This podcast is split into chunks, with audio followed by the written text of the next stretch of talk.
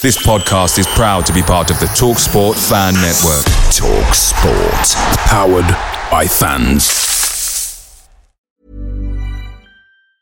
When you're ready to pop the question, the last thing you want to do is second guess the ring. At Bluenile.com, you can design a one of a kind ring with the ease and convenience of shopping online. Choose your diamond and setting. When you find the one, you'll get it delivered right to your door. Go to Bluenile.com and use promo code LISTEN to get $50 off your purchase of $500 or more. That's code LISTEN at Bluenile.com for $50 off your purchase. Bluenile.com code LISTEN. The Talksport fan network is proudly supported by McDelivery, bringing you the food you love. McDelivery brings a top tier lineup of food right to your door. What will you choose? No matter the result, you'll always be winning with McDelivery. So the only thing left to say is, you in. Order now on the McDonald's app and you can also get rewards points delivered too. So that ordering today means some tasty rewards for tomorrow. Only via app at participating restaurants 18 plus. Rewards registration required. Points only on menu items. Delivery fee and terms apply. See mcdonalds.com. Thank you.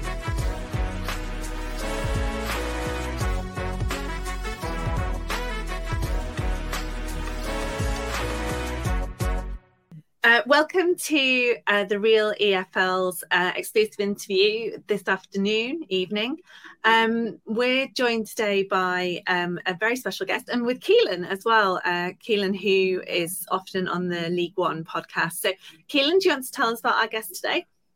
Yeah, so this evening we're welcoming um, David Artell to the pod, who, you know, is a known figure to EFL fans and probably a legend, some would say, in Crewe Alexandra parts as a player, he played for the likes of Rotherham, Mansfield, Crewe, Northampton, and more.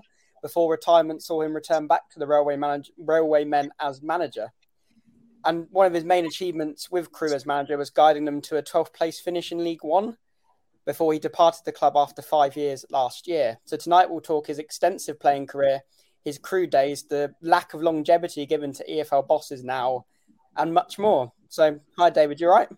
Good evening. Good evening, Hannah. Good evening, Keelan. Good evening, everyone. Looking forward to it. There's the agenda, apparently. oh, we'll see, won't we? We'll see. right. Keelan, do you want to start with uh, David's playing career? So yeah, just looking at your your footballing career, obviously you, you're born in in Rotherham and you start your playing career with your hometown club in Rotherham. That must have been quite special for you beginning your footballing career with your hometown side. Yeah, it always is. I think if you ask any player, to play for their hometown team, you know, the, the young boy done well. Um, I was no different. I can remember making my, I think it was my second ever game at Stoke away at the Brit, and I scored first. And I went out that night and I didn't buy a drink because I was 50 to one. Because all my mates were out, and it was little things like that that you look back on, which has got sort of nothing to do with football. Well, it has got something to do with football, but mm. I say, you know, the other players don't get that kind of uh, treatment, if you like, um, and adoration from people who I grew up with. So yeah, it was a it was a fantastic period in Rotherham's history. We got back to back promotions, League Two, League One, League One Championship. Mm-hmm. Um, Ronnie Moore was a terrific manager to, to work under, to learn your trade under, mm-hmm. and we had some outstanding pros in the dressing room. You know, you've got like Steve Thompson, his assistant at Preston, Paul Hurst, manager, Paul Warne, manager, Richie Barker, assistant to, to Warney. Kev Watson's been a manager. You know, the, the amount of, there'll be ones that I missed. Matt Polly, Matt Polly was in the net, he, he's goalkeeper coach. The amount of players in that squad that are still um, in the game, coaching and managing was or is ridiculously high. Um, and I look back now and you can see because they, they were they were really good uh, influences on someone that was starting out in the game. And then obviously just scanning over your playing career as well, you had quite a lengthy spell with with Morecambe, and you seem you played alongside the likes of Jim Bentley, who would also go on to manage the Shrimps. How would you sum up your time at Morecambe? Morecambe, it was their first three years in the league, um, and they obviously come up. They just uh, I think they'd beaten Exeter at Wembley. I think it was Exeter or Stevenage. Um, I signed for them in that summer, and we finished ninth, uh, tenth in the league when people were predicting us to go down. Ninth in the league, predicted to go down. Then fourth in the playoffs. um, and it was. I have, still is, to, to, to my knowledge, a, a, a, fantastic football club. One, one of the best I played for because the the spirit, the people. You know, you talk about people wanting to do things for you. That no better place than Morecambe. They, they could not do, you know, they, they would do anything for you, literally anything for you. The people uh, in that football club, it, and it was a shame what they sort of went through. They went through the ringer a bit. Mm-hmm. Um, obviously, Jim became manager and did unbelievably year after year after year to keep him in the league with the turmoil that was going on behind the scenes. And it was being held together by three or four local people and the manager and the players to keep him in the league, and they did an unbelievable job. You know, and, and that you, you could you, the spirit that that that was inside the club, and it's it's they've built on that since the new owners have come in, and obviously they've had a spell in League One, which is which is fantastic for them. I, I really enjoyed my time at Morecambe. I have to say, again, some great great people. You know, Sammy McIlroy, the manager, was quite hands off. He let the, the the, the lads in the dressing room sort of run the run the dressing room and sort of not, not dictate training, but me and Jim could say, you know, in a respectful and polite way, we, do you think we could do a bit more of this or a bit more of that? And the manager and Mark Lewis assistant would listen, and sometimes they say yes, and sometimes they say no. But we we were all in it together, and sometimes you don't get that in football, and that, it, it, was very similar to Rotherham in that sense. That's why we went with you know having sort of two brass tacks and training on literally outside the back of Christie Park on a terrible surface to, to you know, defying the odds three seasons on the trot. I, I, really enjoyed my time there. Is it quite unusual that to have to for the players to have a level of autonomy over their mm-hmm. training? I, I don't think it's something I've necessarily heard people talk about much before. No, it's it's it's not common in football. But then if you go mm. into rugby, I've been into Sale Sharks in this last year a couple of times. Mm-hmm. The opposite, you know, the players. I, for my part of my A license a long time ago, I did a study on his, you know, his player led coaching, a thing of the future, mm-hmm. and it's not, it's not yet. I do think there's, mm-hmm. there is time for that to come. And I think it'll be better for it. I do. You know, mm-hmm. I've been to GB Taekwondo, and it's interesting because you, you know, I, I, was watching the women. You know, you've got like um, Jade Jones, double Olympic champion. Mm-hmm. She's very much coach led, wants to be right. coach led. But you've got Lauren Williams, who's also won medals at World mm-hmm. Championships, Olympic medals, and, and, what have you. And Bianca Walkden. Bianca Walkden does all her own program. She tells the coach what she wants to do.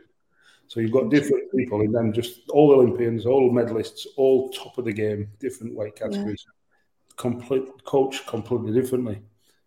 And I, when you go and see these inspiring women, in this case, you, you go right. Actually, I think that person wants to tell me stuff, mm-hmm.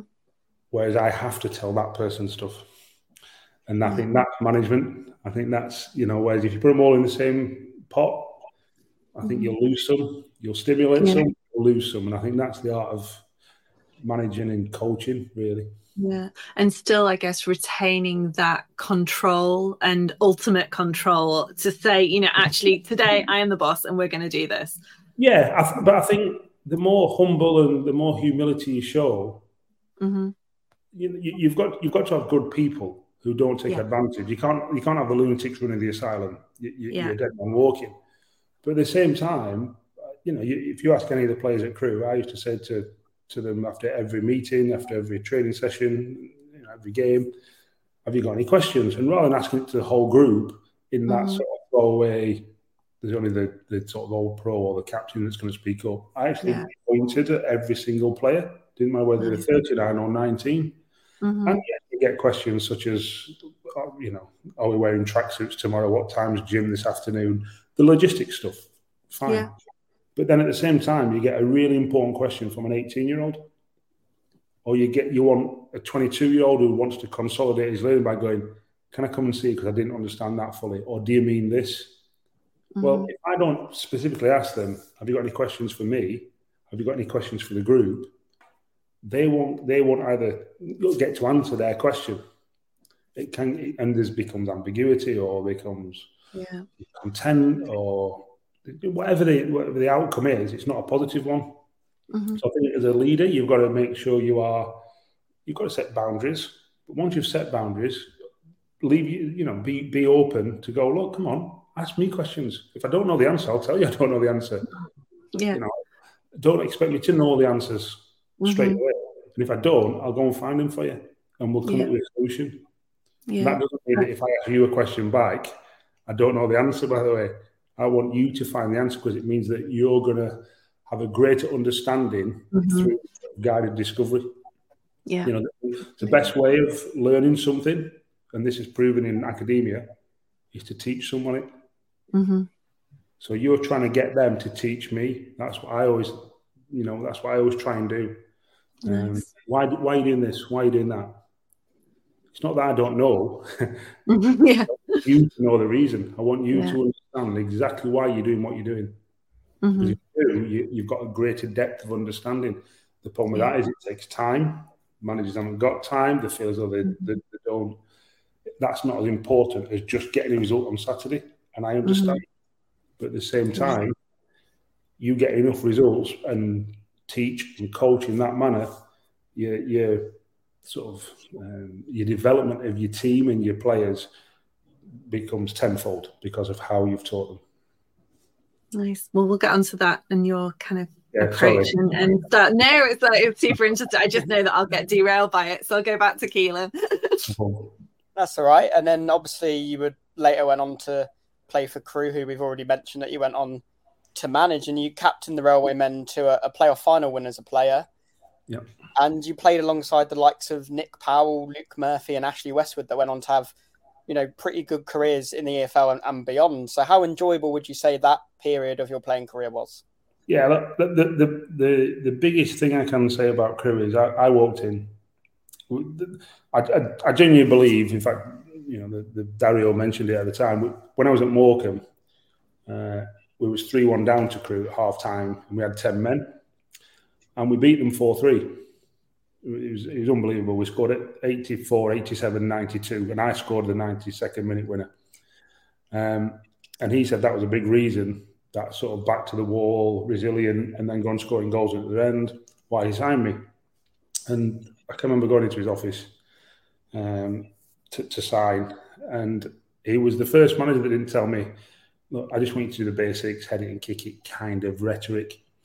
We're going to work with you. We're going to develop you. We're going to make you a better player. It, could have halved my money at that point. I'd have still signed because it was you know, it was sort of music to my ears. I want to become a better player. I want to develop. Um, I've been striving for that all my career to become better because you have to remain ahead of the curve. Otherwise, somebody comes and has your dinner. An 18 year old comes in the team. Uh, that's that's life. So that you know, it was a a learning environment, a coaching environment, a development environment, and it still is. And some of the players, Nick Nick Powell's the best player I've I've played with. Some of the stuff he did or still does with a ball, it was was phenomenal, and he should have played in the Premier League a lot longer than he did. There's, there's, there's We're no enjoying having him at Stockport County. I'm sure it's his spiritual home. It's it's all ended up fine. Yeah, listen, he's, he's, a, he's a great bloke. Um, you know, people talk about mavericks. I, I don't think there's any such thing as mavericks. They just learn different. They're just different people. Mhm. Um, maverick, I think, is a lazy term. Nick was different. There was no Mhm. getting no getting around the fact that Nick learned different, did things different, um, different personality, not in a bad way Mhm. at all. Never. Mhm. He was always polite, respectful to the to the staff, to the players, to his teammates. You know, sometimes he just go, "I'm not training today." It's okay. Mm. You know, you got to understand why he's not training. Yeah. That kind of thing. It's not. Um, you know, some of the older players. You know, the Crewe manager now used to lose lose his head with him. Mm. You're not playing, why are not training? I don't understand it because Belly was the opposite, trained every day, you know. Yeah. Whereas Paolo was like, well, as long as I turn up on Saturday, I'll be all right. That kind of, and you've got to understand that the difference. Yeah. But he was a, a fantastic, fantastic talent, and like I say, you don't, you don't get bought by Man United and Alex Ferguson if you if you're rubbish. And I guess that comes back to this player centricity and managing the player as much as managing the team and understanding their motivations and what drives them and what what gets them to training or uh, kind of forces them to have had enough of training. Yeah, look, Da- Dario did an unbelievable job with him, and then Steve Davis took over and, and, and continued that. He, he managed him brilliantly. absolutely brilliantly. I, I can remember we went to Southend, second leg of the playoffs. We we just won one 0 at home. It was a Thursday night, obviously on Sky, and we'd gone down on the on the Wednesday, um, and we would we we'd, we'd found a literally a local park, or it might be in the back of the hotel. I can't remember. There's a, a football pitch. Mm-hmm. Just turn his legs over, and we sort of do the, the sort of jog around the pitch to stretch and all this bit. And Nick's got this big subs coat on. He zipped it up. You can just see his eyes. His arms are in, the, arm, the, the arms are just flapping, just walking in the circle. This is the, the day of the second leg of the playoff final. and I can, I, I, can still remember some of the players going, "Oh my god, what is he doing? Why, why all that kind of chat?" Me going, "Just leave him. He'll be all right. mm-hmm. It's all right. It's not a problem because he turned up all season for us." Yeah. And the manager sort of, you've got to be careful. You can't just turn a blind eye to it. You've got to make sure no. Others don't follow his lead. Yeah. It's not right for them, but it was right for Nick. And if you mm-hmm. make sure everyone understands, well, that's him, that's right for him, it's not right for you, then yeah. we're all we all end up where we need to end up. Um, mm-hmm. And like I say, we we had a, a terrific young team, a really good young team. You know, there was only probably me and Steve Phillips around 30 year old. Um, all the rest of them were, were really young players and, and very good players um, who all had, you know, made 200 odd appearances. Matt Tootle played 200 odd times before he went to Notts County and AJ Leitch-Smith, Byron Moore went to Plymouth, you know, all these players that you go, oh yeah, I forgot about him, or oh yeah, yeah, he didn't, he didn't get to where Westy and, and Powley and, and, and Murph got to. They all had decent careers, they all had mm-hmm. 200, 300 games. Yeah and they were they were really really good players, and that's why we ended up going. Think it was 17 or 18 games unbeaten in the second half of that season, and mm. we bet we beat Cheltenham mm. at, at Wembley. I think I'm um, just a, only about a year younger than you, and growing up, I'm lo- fairly local. I'm from Stockport, and growing up, the Crewe Academy was always, you know, the, you know, United City, but it was Crewe that you know had the reputation for for nurturing talent and i know that that's something that you you were very keen on in during your time there yeah i think what, what you have to understand, obviously when i became a player there i wanted to coach dario allowed me to coach become the academy manager continued coaching it was the first time i'd seen what i'd call pure coaching mm-hmm. you know, the academy office on a monday morning it was never how did you get on yesterday win lose or draw it was who was the best player, who didn't do very well. Oh, and by the way, how did you get on? The result was completely incidental, completely mm. incidental. And as much as coaches can say that, it's a cultural thing. Mm-hmm. Cultural thing. That's what the culture is at that, that football club. Even to yeah. the point where the first team gets sometimes affected by it. Yeah, I can imagine. Because because it's about, well, if I play well, I'm all right you know, and you have to sort of try and change the mindset quite quickly when you're a first team manager. Mm-hmm. Manager, it's sort of music to your ears because you're going, oh, they're still developing, kind of thing. That's yeah. my, my job. Mm-hmm. Uh, but they, they teach them technique, techniques, it's the detail. The detail I learned at Crewe as a player and then as a coach for whatever it was, five, six years before I become manager for another five years. Mm-hmm. The detail you learn to teach the, the players is well, I probably learned more in that period, that two years, than I did in the previous four, 5 mm-hmm. or six career. That's for sure. Different in the first two or three years because you're learning different things. You know, yeah, how to avoid tackles and that kind of thing. environment, but and then when you're learning technique and how to be coached and how coaches coach, um, it's, it's it's a terrific football club. Um, in 2012, when you won the playoff final, did you break your foot a few days before? Yeah. What was that? I mean, how do you play through it? Is it kind of mind over matter or a well, lot? Well, the, the, story is we, we was playing on the Saturday at home to, to Southend. Uh-huh. And um, we knew it was sort of the media afternoon where they right. come in and take pictures of you ready for the Wembley program if you get there. Mm-hmm. So this all happens before the first leg. We'd done a um, like a possession drill, part of training with some goals, and a, a young lad called Harry Clayton, who's now a coach at Everton, whose brother was Max, who went on to have a decent career. Um, he went to shoot at goal and I towed the ball towards the corner flag, and he kicked the side of my foot. That was Thursday morning. Fairly painful. Carried on training. Um, had my dinner in the afternoon. I went into the the, the indoor dome where all these because they wanted, you know, as captain, they wanted to take some photos, some action shots, all this rest of it. And I walked in. This was sort of two hours after training. Couldn't really, I certainly couldn't stand on my tiptoes.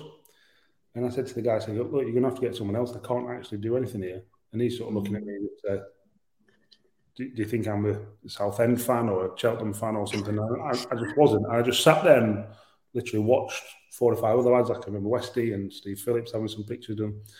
I went back in, it must have been about half three, went to see the physio, had gone home, his daughter was ill. That's just my luck as well. So anyway, I thought, fine, look, I'll be all right, you know, train tomorrow, get through it, play Saturday. And then I woke up the next morning, I thought, I'm in trouble here. So I phoned the physio and I said, look, you, you know, getting early. So I was in for half seven, like eight o'clock something. And he looked at me and said, Right, let's go and have an x ray. You, that's the only way we can decide. And it was sore to touch. You've got like a lump, everyone's got a lump on the side of the foot at the bottom. That's the base of your fifth metatarsal. I didn't know at the time. Anyway, I go around the corner to Leighton Hospital, sit there, and I've had x rays on things before, you know, mm-hmm. last night with my daughter, all that stuff. And they sort of take a picture, don't they? And they come out and they sort of just go, everything's all right, not a problem, we'll send the report back this woman, this radiographer, come out and said, um, "Do you want to pop back in?" And you just know your heart sinks. And she showed me this X-ray, and she went, "See that there? Look, not a big crack through your metatarsal there. You broke your metatarsal." So obviously, I walk back to my car, go back. This is Friday morning, day before the first leg of the playoff final.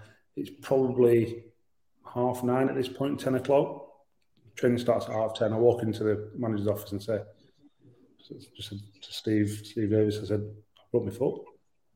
He's like, yeah, all right. I said, I broke my foot.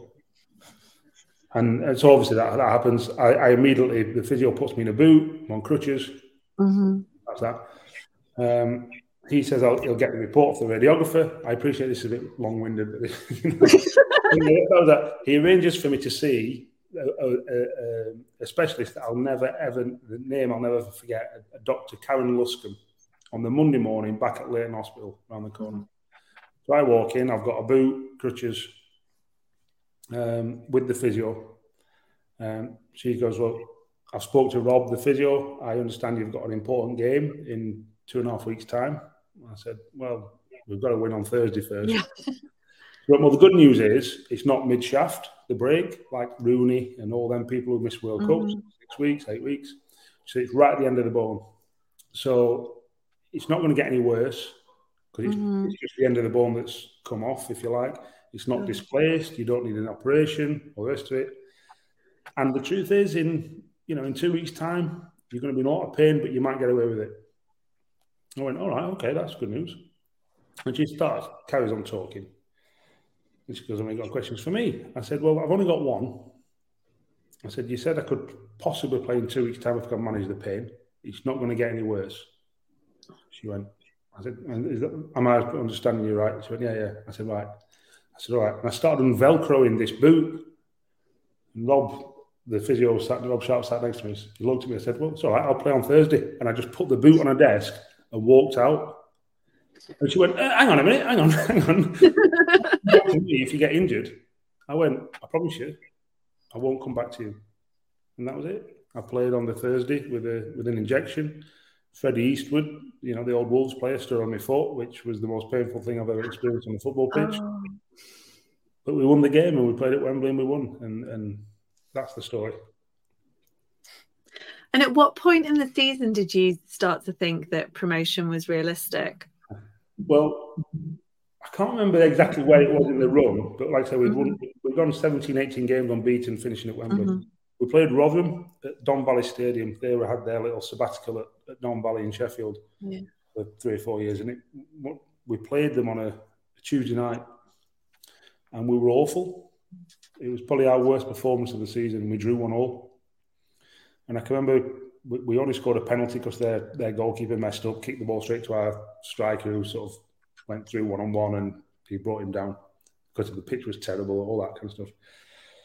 And I can remember going in afterwards, and Steve, the manager, wasn't best pleased, even though we'd drawn one all. And I can remember sat there, and Neil Baker, the assistant manager, was sat next to me. And I, and I just turned to him and I sort of, I can't remember the exact words, but I basically said, you know what it means if we if we're drawing when we play that bad, don't you? And Bakesby, Bakes just started went, oh, oh, oh, oh, oh. of course I do. And got up, walked off. And at that point, I certainly knew, and he knew, that we had a great chance of being promoted. Nothing was guaranteed. I think it might have been 10 games left or something. Somebody will be able yeah. to, some Crewe fan will be able to say exactly when it was in the season. But we knew because the mm. team we weren't going to get beat. We, we knew. I, I remember um, before the playoff final, I think Cheltenham had played at Wembley three times and never lost, won three times. And I can remember thinking, don't matter, they're going to lose tomorrow. we just knew. It wasn't an overconfidence. Nobody said no. it. Nobody spoke about it. And I think I knew before probably most. There's, there's only me and Steve Phillips that had probably been promoted before. Mm-hmm. And you just sort of, you just knew. And, and the Rotherham game was a, a great example of that because we were awful that day but we didn't half stick it out and, and get a point and get out of there. And then obviously you've mentioned um, Steve Davis a few times. How great of a manager was he to play under? Yes, Steve. What, what I'd say is about, about sort of the, the, team that year. We were a fantastic team. Yeah, Dario had put together an unbelievable team, mainly academy graduates.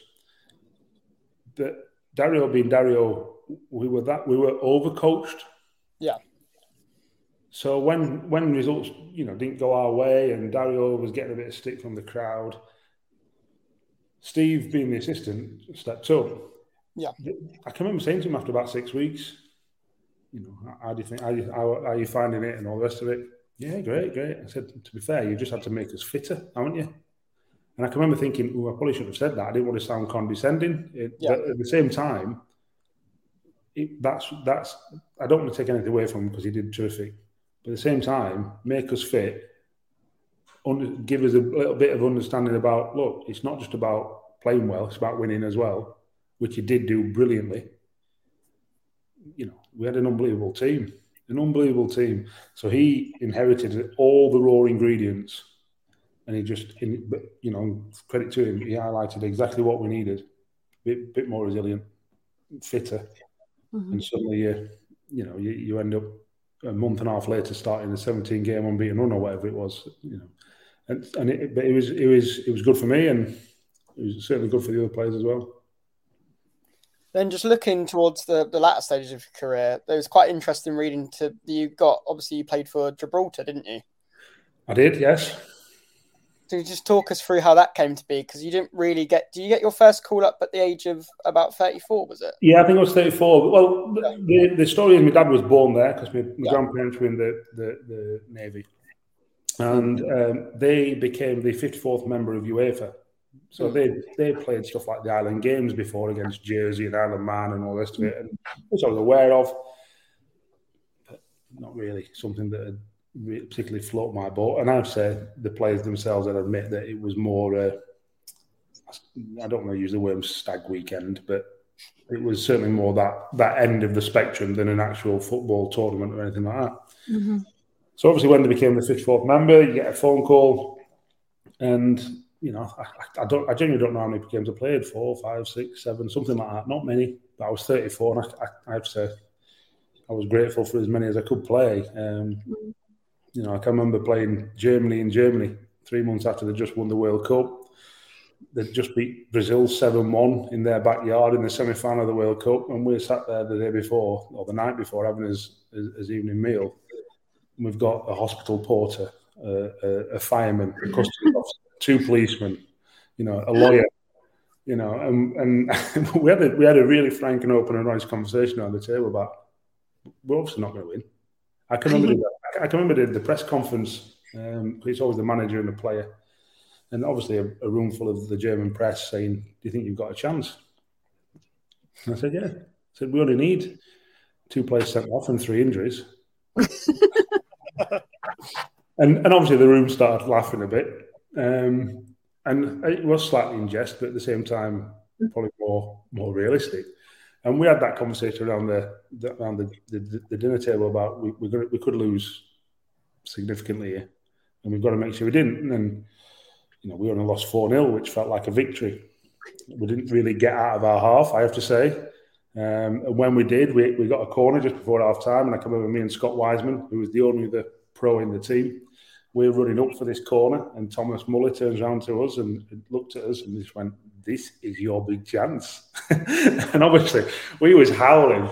Me and Scott was howling because he was he was talking to us all through the game, and, and I'd say it was good fun. Um, so yeah, them kind of memories are, you know, I, I, have to say I think it was a reward for a, a hard earned career. That's the way I look mm-hmm. at it. Mm. I, I was I was never blessed with raw talent, raw physical attributes other than height, really. But I didn't half graft. I, I work my socks off every day um, to to get better and to to to make sure I played and did whatever I could. I suppose the playoff final with a broken foot sort of showed that. Um, and to get called up at 34 and playing played against Lewandowski and all these other teams and all these you know these brilliant places in front of thousands and thousands was I felt a, a, reward for for the effort I'd put in for the previous sort of 15 years. Absolutely. And would you say it was a, a natural progression then when you ended your career to go into coaching and management? Was it always something that you thought, oh, when I when I hang up my playing boots, it's something I want to I want to explore? Yeah, I can remember um, one of the seasons at, at Crewe uh, at Morecambe. Sorry, yeah. me and Jim Bentley had write the session every session down that we did. So I've got a book upstairs. Um, every single session we did that year, that that that season, um, writing how I felt in it, what could make it better, what couldn't, and that I was, I don't know, I was probably 26, 27 at the time.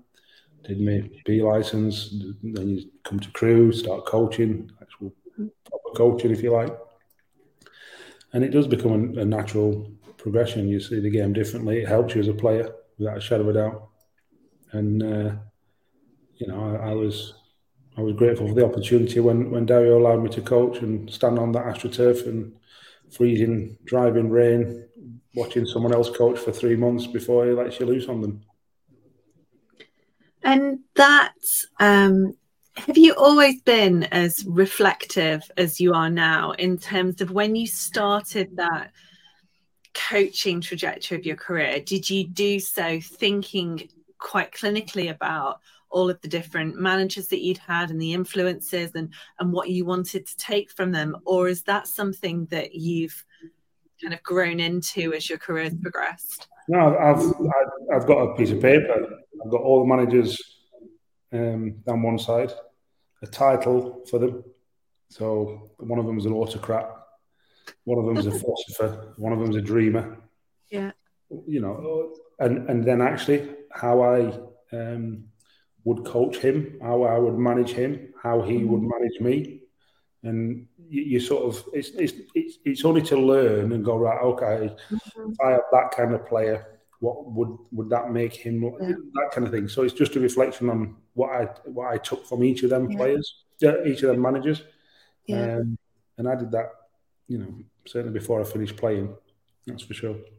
Um, one of the things that you talked about at Crewe is taking an awful lot on, and I thought that you know when you said about Morecambe, oh they, they, they looked after everyone, but that's something that you've talked about doing at Crewe, and yeah. you know how much that takes takes out of you.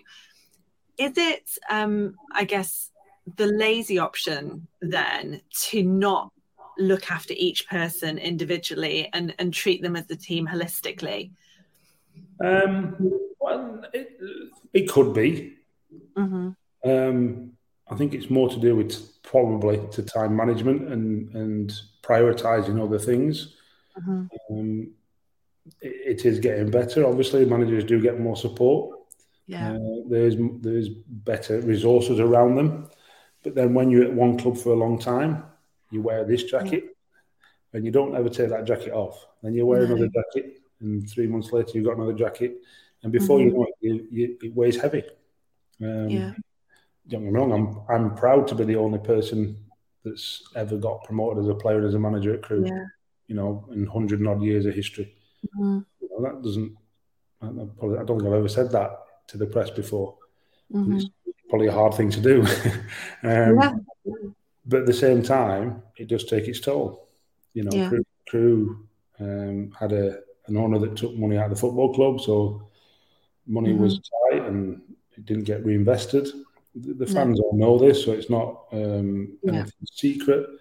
So you had to have people to step up, and I, I feel as though I did that in my time as both a player and as a manager. Um, I, I'm proud of my every single year, including the last one, uh, Mhm. what I did. Um, I didn't deviate from philosophy. I probably should have, for my own sake. I didn't players' sake. Um, Yeah.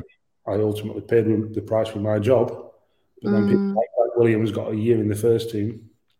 Um, you know, the, the, the, the players that are playing now, um, they, they were second year scholars in that last season. I, made, I made them do the first the, the pre season with all the first team. Mhm. We are all going to need them that year. Um, but at the same time, it's, you know, I could quite easily have gone to the and look, when they're not ready because they weren't quite clearly. Mhm. Going to Sunderland away and playing a 17 year old, 18 year old, and a 22 year old back three against Jermain Defoe and, and the Golden Boot winner, Ross Stewart. I look back and I think I weren't looking after myself, my own career, my own interests there. Mhm. And argue that. I was, I was giving opportunities to young players. And on one hand, I think that's admirable and Mhm. On the other hand, I look and, and unselfish. On the other hand, I think I'm stupid because I should have just said no, I'm not playing them because they're not ready, and because I paid with my job. But that's only um, only with the benefit of hindsight. You know, when you reflect back, that you think like that. Yeah. Okay, let's pause for a minute there for the ads from our sponsors. This podcast is sponsored by the wonderful people over at NordVPN. The 2023 24 campaign is set to draw to a close, but the football never truly stops. With the Olympics, Euro 2024, and the new season set to commence in no time, make sure you don't miss any of the action wherever you may be in the world by downloading NordVPN. For just the price of one cup of coffee per month, NordVPN allows you to watch your favorite teams, players, shows, and movies anywhere in the world, even if they aren't available in your region, simply by switching the location on your device to one which is showing the content. NordVPN also acts as your cyber bodyguard, protecting your personal data and other sensitive information such as credit cards and passwords from falling into the wrong hands, which is always a worry when you travel abroad. And with just one subscription to NordVPN, you can use this service across six different devices, which is incredibly handy if you're traveling with your family and or loved ones. To get the best discount off your NordVPN plan, go to nordvpn.com forward slash reallyfl. There's no risk with Nord's 30-day money-back guarantee, and you'll help support our podcast too. The link is in the podcast episode description box. So now, back to the podcast. Away days are great, especially when your striker bag's a last minute winner. But there's nothing quite like playing at home. And do you know what? The same goes for McDonald's. Why not maximise your home ground advantage with McDelivery? Are you in? Order now on the McDonald's app at participating restaurants. 18 plus serving times, delivery fee and terms apply. See McDonald's.com. So, welcome back. Um, we've just talked about uh, your kind of, I guess, the end of your career at Crewe. You've said quite openly that you would have liked to have had the next 10 to 15 games in, in the season that followed. Do you think, and we've just seen this weekend the first sacking in League Two with um, Ian Dawes leaving Tranmere. Do you think that there's, I, I don't know, the owners and um, and stakeholders in the club are too quick to replace managers, or is it is it just part and parcel of, of the Um, job? Sat here as a, a, a work manager, no, they're not quick enough. They should sack them all all the time. Um, That's no, quote. I think um, I think managers get an unfair hmm um, hand by and large. Mhm. Um, don't get me wrong, there is good ones, there's bad ones, of course there is. It's, it's, it's, there's usually, in fact, there's always contributory factors. It's like when a team scores a goal, it's not usually one person's fault. Even if it's a massive area, there'll be other contributory factors to a lesser extent. And that's the same with, with managers and, and and losing losing jobs. Um, I think I saw something today. Do you, do you think managers should only get sacked in transfer windows? I'm Yeah, I that- that. I'm not sure that's the right answer because transfer windows there's a lot of um, prep and planning goes yeah, into transfer windows, and you'd be doing all that knowing that you're going to get rid of someone. I think that's just yeah, that's just kamikaze for football clubs, and and it was. Um, uh, I, I, just don't think that could happen. Mm-hmm. I don't think it can. Do I think that there should be a minimum number mm-hmm. of games? Yeah, I probably do. I probably doing And I, you know, when you're at work, that that's to your disadvantage. When you're in work, you get more of a chance because you yeah. can then build. You can be more um, sort of medium term, maybe not long term, but certainly if you get even if it's only 25 games, it's only half a season. Mm-hmm. You know, it doesn't have to be really long, but then nobody's going to vote for that because chairman aren't going to vote for that. So it's mm-hmm. it's a mm-hmm. hypothetical question, really. Um, yeah. And I'm not sure what the answer is, other than it just won't happen. So we have to deal with it. And obviously, um, Ian Dawes was at a similar stage in his career, like a, a similar trajectory to you, obviously starting out at Tranmere and getting the sack in his first job. Would did, did, there be any advice that you would give him trying to bounce back from this?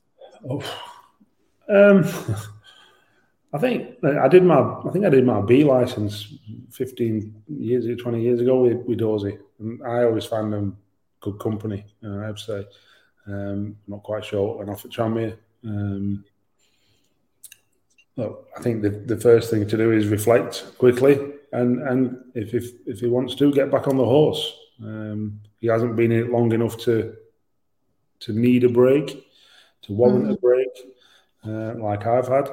Um, you know, so I, I, would my advice to him would be trying to get back in, even if it's not a manager's job, try and get back in the club as quick as he could.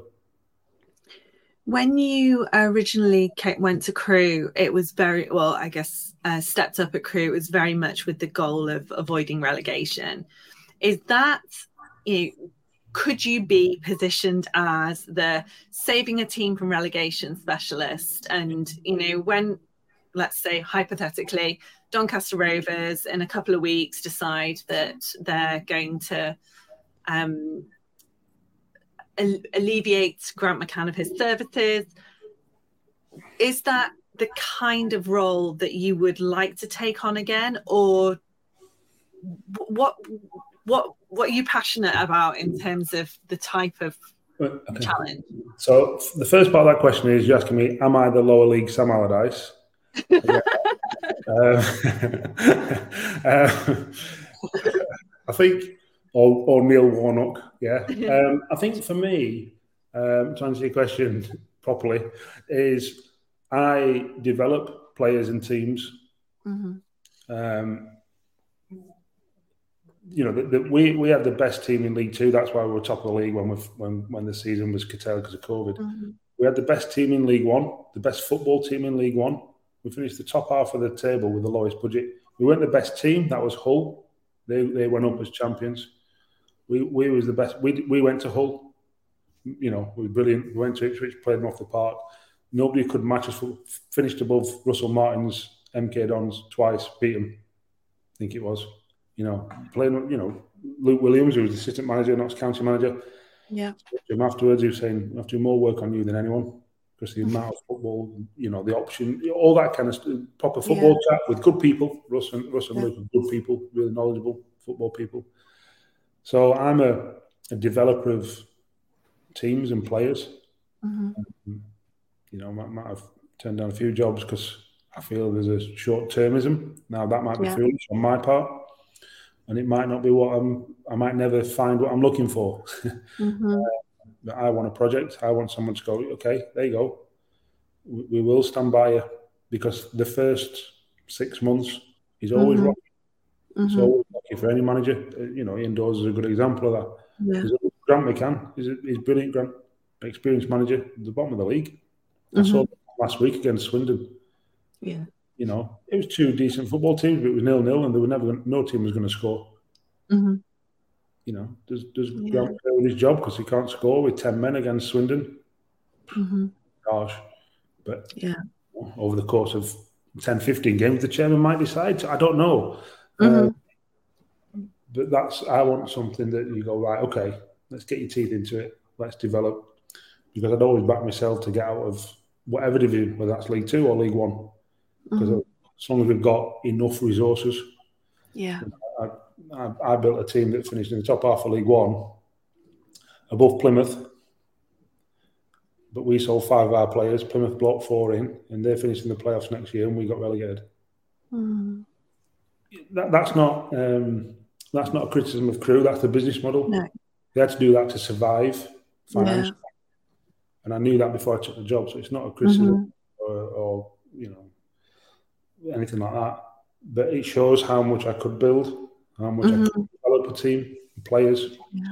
Like I said, four the five of them went and played in a higher league, so they could play higher. Teams were paying mm-hmm. money to, to, play them higher, to, to, to, to sign them. So I, am looking for somewhere where an owner, um, chairman, you know, goes, okay, we know you're going to develop over the next mm-hmm. months to make us a brilliant team. You know, um, this year, hopefully. If not, then certainly next year. That's what I'm looking for. Um, you talked about that uh, 11 day break that you had after you left Crewe and then you went on holiday. I preferred the holiday bit, but I, like my my mind works similarly. I think in terms of the right, get everything out and down, and then and then move on. And you've got this kind of master plan for what David Artell's managerial style is, which I imagine to be like some kind of total football. You know, it's got charts and it's the the Ted Lasso way. I think you should trade. but how um, how rigid and dogmatic are you with that, given that you've put so much work into it? No, that's that. That's just me, sort of like spring cleaning my head. Yeah. Because I've then wrote I bet I've wrote probably 300 training sessions down as well.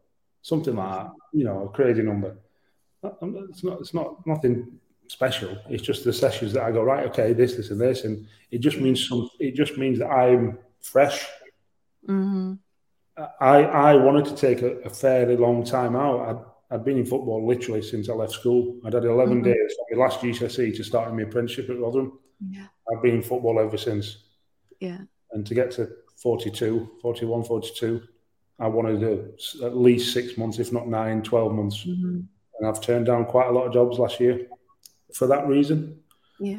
I'm going, okay, I'm, I'm, I'm fresh because I've got that down. I've got some sessions down. Does that mean that I use that? Not in that, not in that it's got to be this way. The job of a manager is to get the best out of what you've got. Now, if that means it's compatible mm-hmm. with my my way, if you like, my mm-hmm. philosophy, then great. If it's not, if, if, if we've got two centre halves that are poor in possession, mm. I think it'd be slightly crazy to ask them to start getting off the goalkeeper and you know start threading balls through. Although they'd have to start to learn that, so mm-hmm. I feed that in, but at the same time, they'll need to learn quick because that's ultimately where we've got to get to. But then there'll be other bits that they are brilliant at. So we've mm. got to take advantage of that. It might be attacking corners. Well, let's take advantage of that. So it's you, you get to where you need to be over time, but not initially. It's it's analysing what you've got and getting the best out of them, influencing. The, the best leaders are the best influencers in my eyes. Yeah.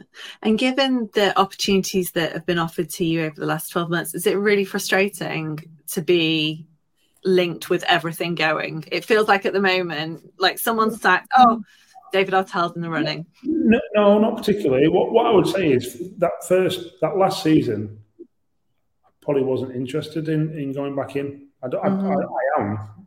It just, just, I just, no. Yeah. No. I, I, turned the job down in not so long back because my father's you know, terminally ill, and I just wanted to spend a bit more time with him. I, I don't mm. want sympathy or anything like that. I'm not saying it for sympathy. Just just a normal human being, and I've had the last twelve months. I've spent a lot of time with him. Mm-hmm. Been afforded the opportunity to. And if anybody begrudges me that, well, I don't think uh, they'll be on my Christmas card list. So, um, you know, and I'm, I'm, you know, so I'm, I'm waiting and I'm sure the sacking season, well, it has already started, hasn't it? Started.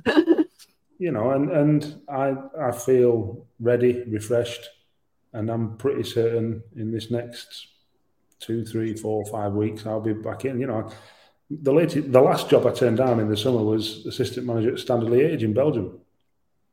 You know, before they offered it Yaya Toure. So I know I'm going to get a job. Um, I just want it to be uh, as, as right as I want it to feel. I want to feel comfortable with who I'm working for. Mm-hmm. That's important to me. Uh, you know, I think yeah. I've got really strong values. You know, I, I know most some managers will say that, but I feel I want to. You know, I'm an honest guy. I'm a Yorkshireman. A spade is a spade in my world. It's not a shovel. You know, a shovel's a shovel. You know, and, and I want to be able to feel that they can say whatever they want to me, and I'll be able to say whatever I want to them. Because mm-hmm. that's our work, not because we, we have to have a row or anything like that. We're just two adults being honest because we all want the same goal. And yeah. when we get to that stage, then we go right. Okay, let's let's talk about how we can help this football club, and that's yeah. that's ultimately how I how I am with with people above and, and, and players and staff.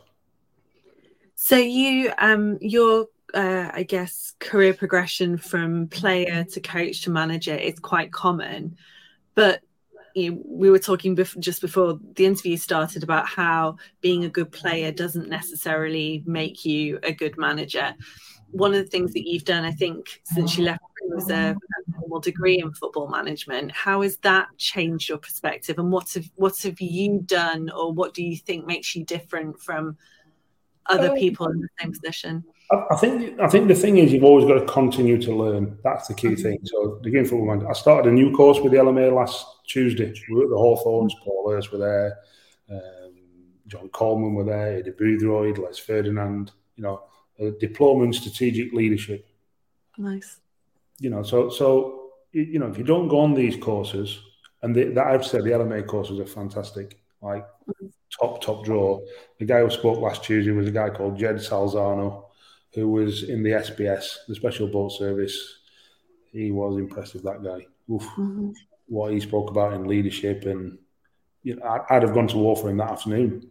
he, you know, because he was that influential, and he's met. Yeah. He, he sat on the Cobra committee advising the, the government wow. defence and all the rest of it. That's how influential this guy is. He was mm-hmm. and and when you when you're learning off these people, you know, like I said, I've been into Sale Sharks, I've been into GB Taekwondo, I was in at West Ham last week, you know, all that kind of I've been into Liverpool loads of times. When you go into these Brentford, when you go into these high performing environments, continue, mm-hmm. you pick up little bits just by watching, by being there. When you go on these courses, you pick up lots because that's what they're designed for. So you've got to continue to, I believe, that's what I did as a player. Yeah. You know, yeah. I was, I was one of them that was out on the training pitch at two o'clock in the afternoon, three o'clock in the afternoon, and then go and have your dinner and finding that the canteen had shut um, because I wanted to continue to get better. And mm-hmm. I, I, just, I think that just comes natural. But when I was a player, I was, I was at university as well because I'd mm-hmm. go to university because um, because it's a thirst for knowledge to, to continue to get better. Where did forensic biology come from as a degree choice? Um, when, when I, like I said, when I was at Rotherham, I first year pro. When you do your apprenticeship way back uh-huh. when, you couldn't do A levels, you couldn't do anything. You had to do a GNVQ right. in leisure and tourism, uh, college in Leeds with all the other footballers, which was great because you were sat next to Alan Smith and Harry Kewell and all the superstars from Leeds. Um, but it didn't particularly do me any any great learning how to run a leisure centre. No. or how much a swimming pool costs to run, all that kind of stuff. so then I had to start, I had to do an access course to get into university, which I did yeah. in one year at a college in Sheffield. And then during that year, um, you'd go home, it'd be three o'clock in the afternoon, and Murder She Wrote would be on, or Columbo, or you know something like that.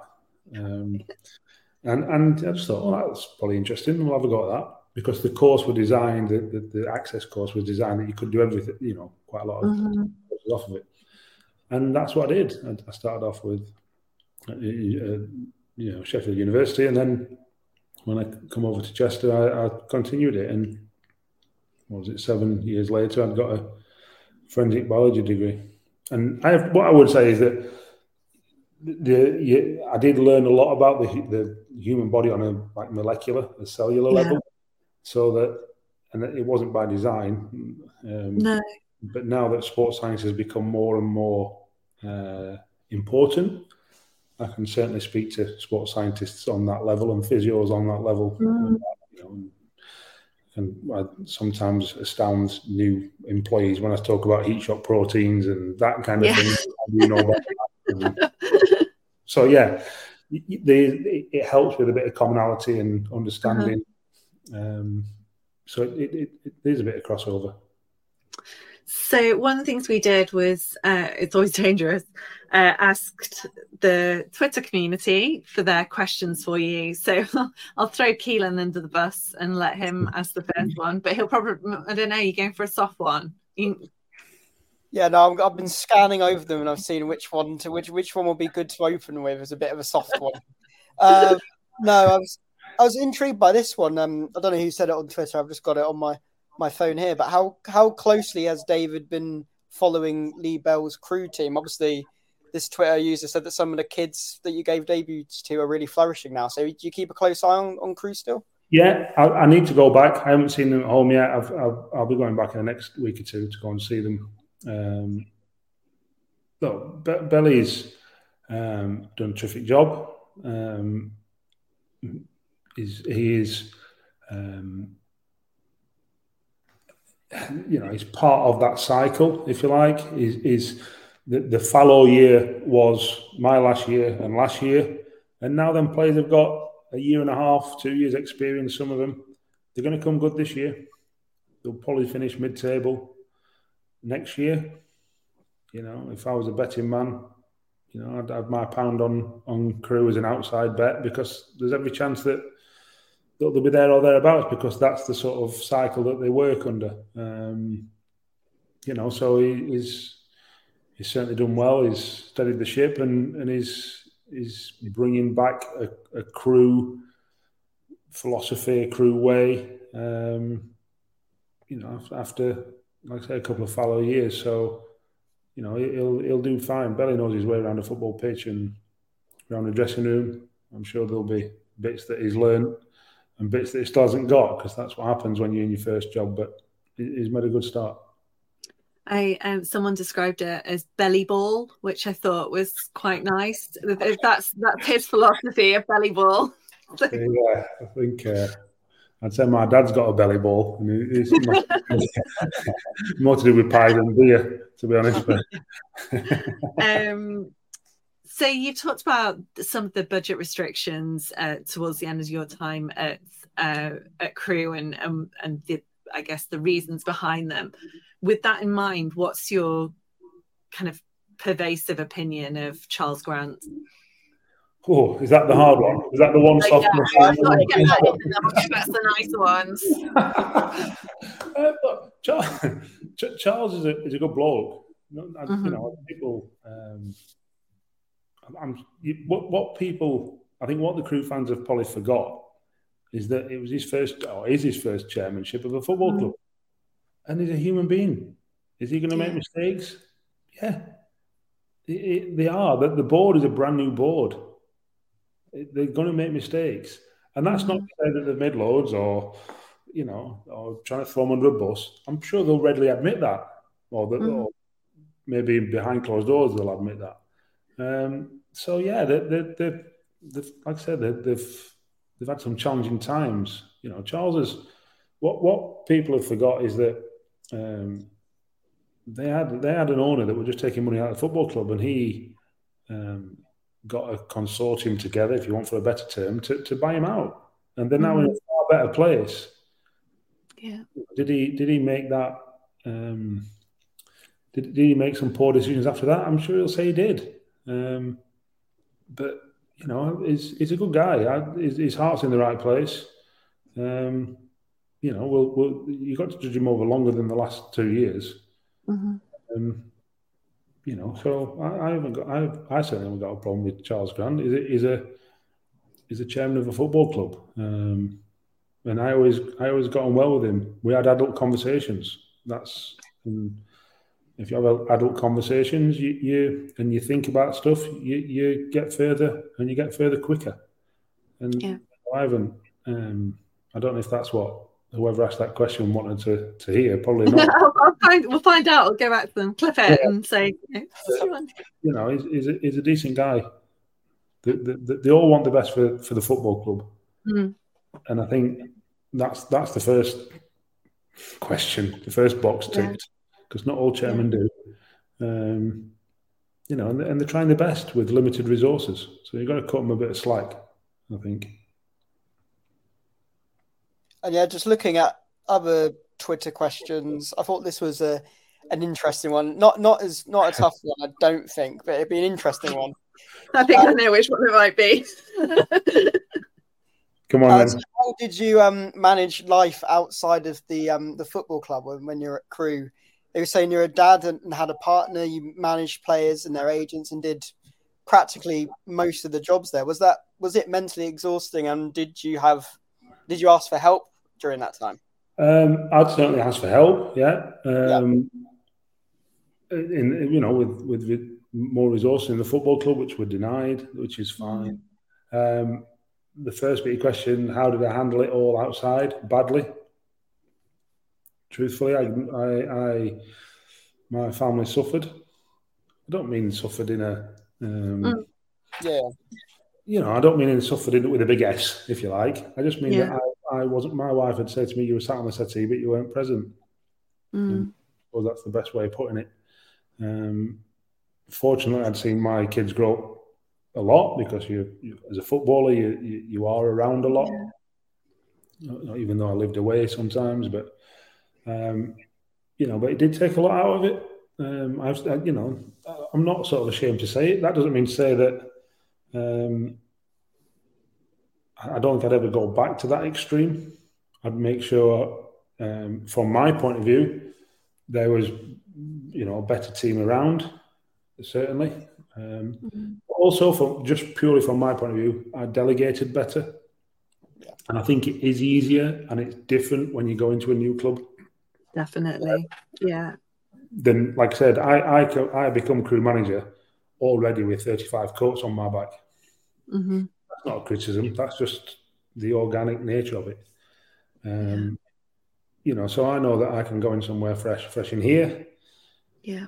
you know, fresh here, if you like, with with no sort of baggage, no Mhm. expectation of, Mhm. you know, um, you must always hold the door open for somebody on the way in into a, oh, you know, I don't, I don't know, something so trivial you won't even think about it.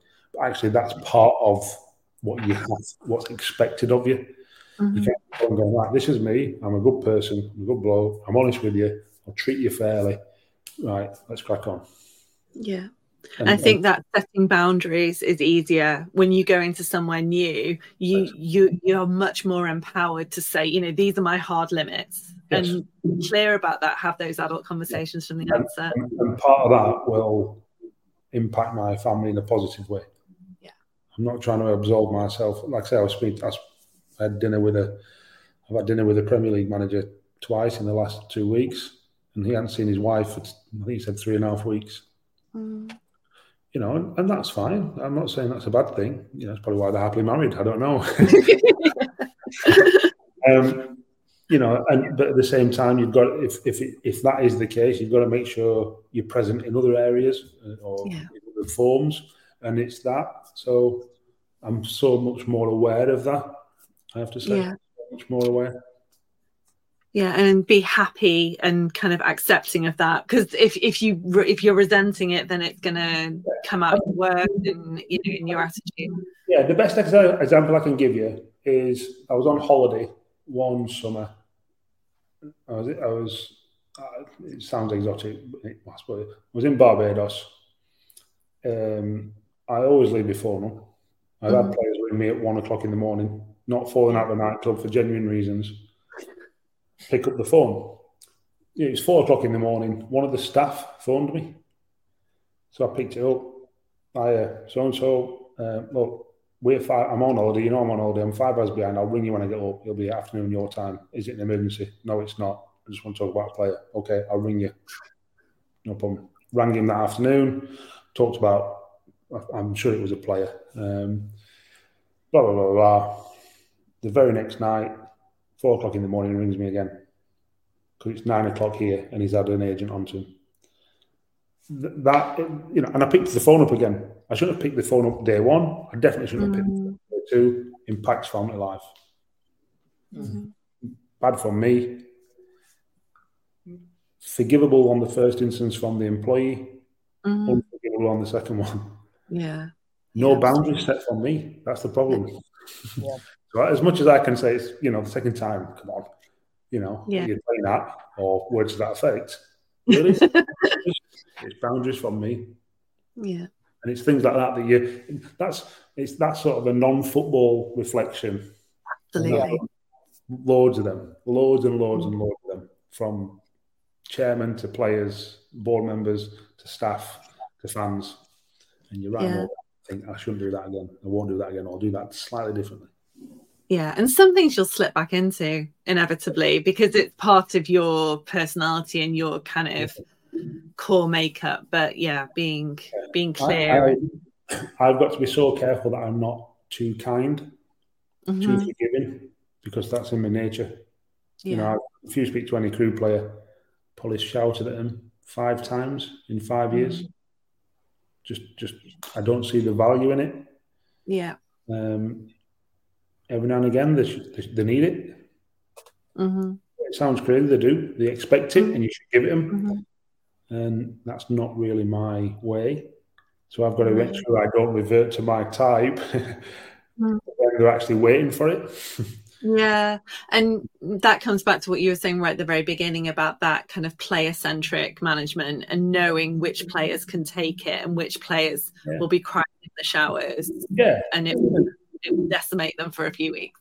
when when you shout at a play, I can remember we played Forest Green away and we were two one up after late seven minutes and we lost three two. They scored 88, 92. It chucked it down. All the fans were arguing with their stewards because they were on the far side getting wet through. I was wet mm-hmm. through, completely and utterly, you know, hacked off.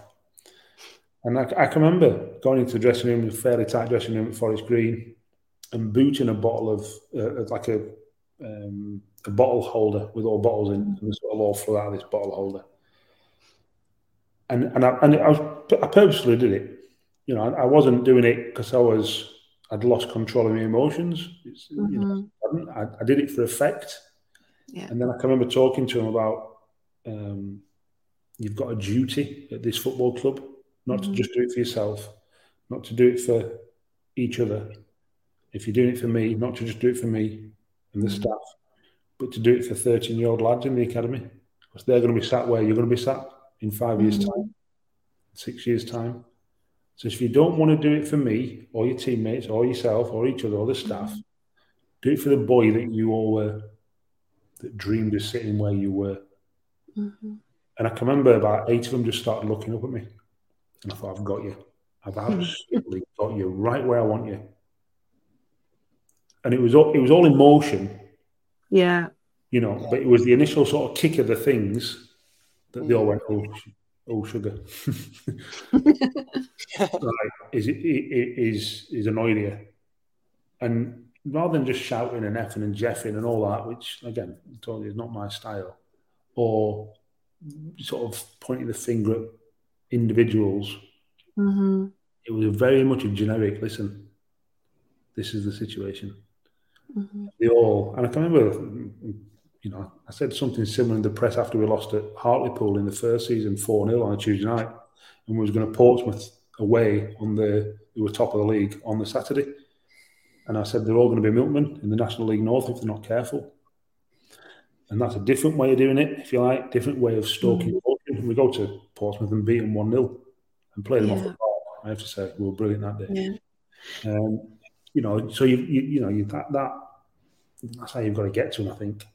Yeah. Is there a difference there between um, saying they're all going to be milkmen and so and so is going to be a milkman? I- I mean, that's a very extreme case. You would never say that, but calling out specific players and, you know, the public as well. You were talking about Harry Maguire and, and the reactions to his game yesterday, singling individuals out.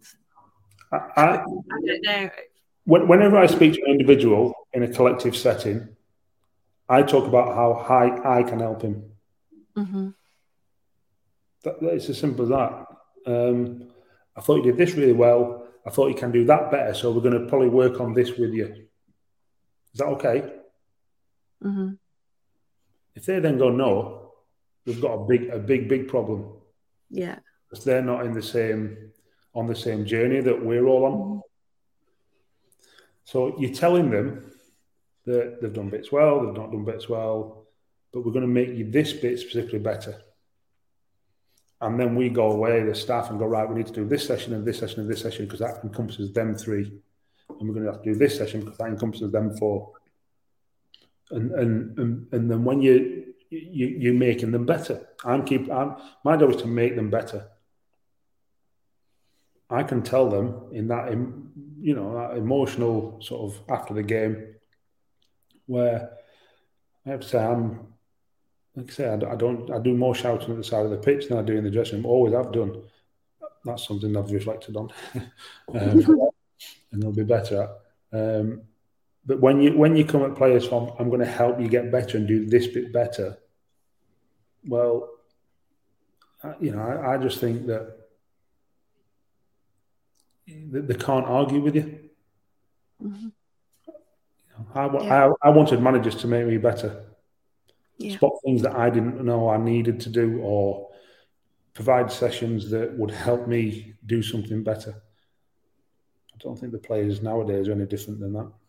No. You know, Declan Rice thinks Mikel Arteta's a world beater because he's teaching him how to play football, if you like. Mm-hmm. We've been used to the West Ham way. That's not to say the West Ham way is wrong. It's not. It's very much right. It's, it's the, it, they've made him worth a million, hundred million pound, but he's yeah. now in a different way. And because the manager's teaching him, mm-hmm. they've got lots wrong. I'm sure he's yeah. definitely has got lots wrong in that first six weeks pre-season. Still getting lots yeah. wrong. I'm Mikel Arteta's going, right, we'll do this with you and do this with you, and that's that's how how I do it anyway. Yeah, and in the lower leagues, that um, can be could be quite compelling to a player in terms of you know choosing between two teams who've maybe offered similar packages well i'll go with the one who has a manager who will develop me as a player as a person as a professional because i'm getting more intrinsically out of it as well that's that's what i would hope it's certainly mm. what i mm. hoped as manager of Crewe because we couldn't offer the wages that others could yeah. But what I could categorically say to him is, I will make you a better player. And yeah. I feel as though I did that with every player that I managed. Some still chose the money, and that is absolutely not a problem. Absolutely not yeah. a problem. They've got to do what's right for them, make the decision that's right for them. Lots of agents didn't get that, I'd say. But then that was part of the the challenge as well, because uh, mm-hmm. they they didn't believe or didn't think that that was, you know, um, a substitute for money. Yeah. And I get that. I get it. I don't. I don't. Um, I don't disagree with that way of thinking. Mm-hmm. I disagree that in the long run they should always choose to improve because the money will come. Don't choose a job yeah. for a job title or money. Just don't. Yeah. Don't. Yeah. And then just to just to round off with one last uh, social media question. um, it's not too bad of a one. Uh, if you could change one thing about your final season at Crewe, what would it be? I think, as I sort of intimated earlier, if I knew I was going to get the sack, I'd have changed the whole philosophy and mm. survived myself. I'd have gone into survival mode, which yeah. has been to the detriment of probably about eight academy players. Would, do I think that's right? Well, as David Artell Limited Company, that definitely is right do I think it was right at the time? Obviously not. One of the things that I'm sort of proud of is that we still tried to play football. We still tried to play the right way. I, I, I can say we, we played Leeds United and away in the cup, lost 3 0, 82, 86, 92, because the players were knackered. The 18 year olds are knackered. We go to Sunderland. We were, we were by far the best team. Missed three one on ones concede 82 and 90, lose 2 0. And a manager who was a manager in the Champions League at the time phoned me up um, and said, uh, How can we bottom of the league? I said, because the players get tired, they're all young. He said, you're doing an unbelievable job. And it didn't have to, for me out of the blue. Um, mm. And and that kind of thing goes, right, stick to it. Mm. You just hope that others see that. And they didn't. they didn't. Which, you know, so you look, it's only with hindsight that I can say, I should have just gone, stop this. I'm, I'm, I'm not here for the Zach Williams, 17. Mm-hmm. I'm here for me, and I'm going to play me. You know, I'm going to make sure we don't lose and win the next game. He'd have had a, a far. Um, do I think Lee Bell's benefiting from that? 100%. Mm. 100%. Are they further ahead? They could quite easily have, be having another fallow year this year. But the reason they're not is because I played a lot of them at Sunderland away and lost the game. you know, that's that's the reality of it. Um, so I feel as though my integrity is strong. Um, yeah. I did the right thing by my employee, mm-hmm. employer, sorry. Um, you know, but I got I still lost my job. So you live and learn. It's part of the reflection. Should yeah. I do that? Should I do it to that extreme? Should I come back from that? Should I go right to the extreme and look after myself? Depends on the situation. I'm far more aware of that now mm. than I was because I, I, I, believed with blind faith that that was the Crewe way. Well, it turns out it wasn't. yeah, and next next run around we'll have the David Artell way. Well, I hope so. I hope so. Um, I think I've got away. I think I'm, like I say, I'm. You don't stay in a job for five and a five and a quarter years and get promoted with the third lowest budget and finishing the top half of the League One with the lowest budget. Yeah. If you're not very good. Um, no. And I'm the thing is, I'm ready to get back on the horse now, and, and I will. And I hope uh, I hope I pick a good horse. Yeah, we'll look forward to seeing your next project. Um, so thank you very much for your time. Um, thank you to everyone who sent in questions on Twitter. Thank you to Keelan for your time as well. And um, we'll be back with normal podcasts on Sunday for League One, Monday for League Two, and we'll have more interviews coming soon. Thank you. Bye. Thank you.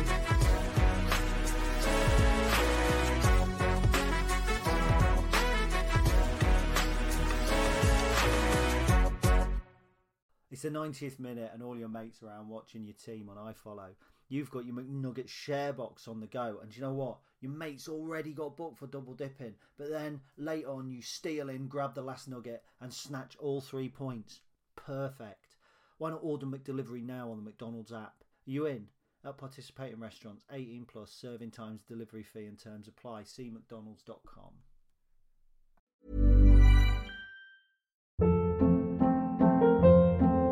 Hold up. What was that? Boring. No flavor. That was as bad as those leftovers you ate all week. Keke Palmer here, and it's time to say hello to something fresh and guilt-free. Hello Fresh. Jazz up dinner with pecan-crusted chicken or garlic butter shrimp scampi. Now that's music to my mouth. Hello Fresh. Let's get this dinner party started. Discover all the delicious possibilities at hellofresh.com. This podcast is proud to be part of the TalkSport Fan Network. TalkSport, powered by fans.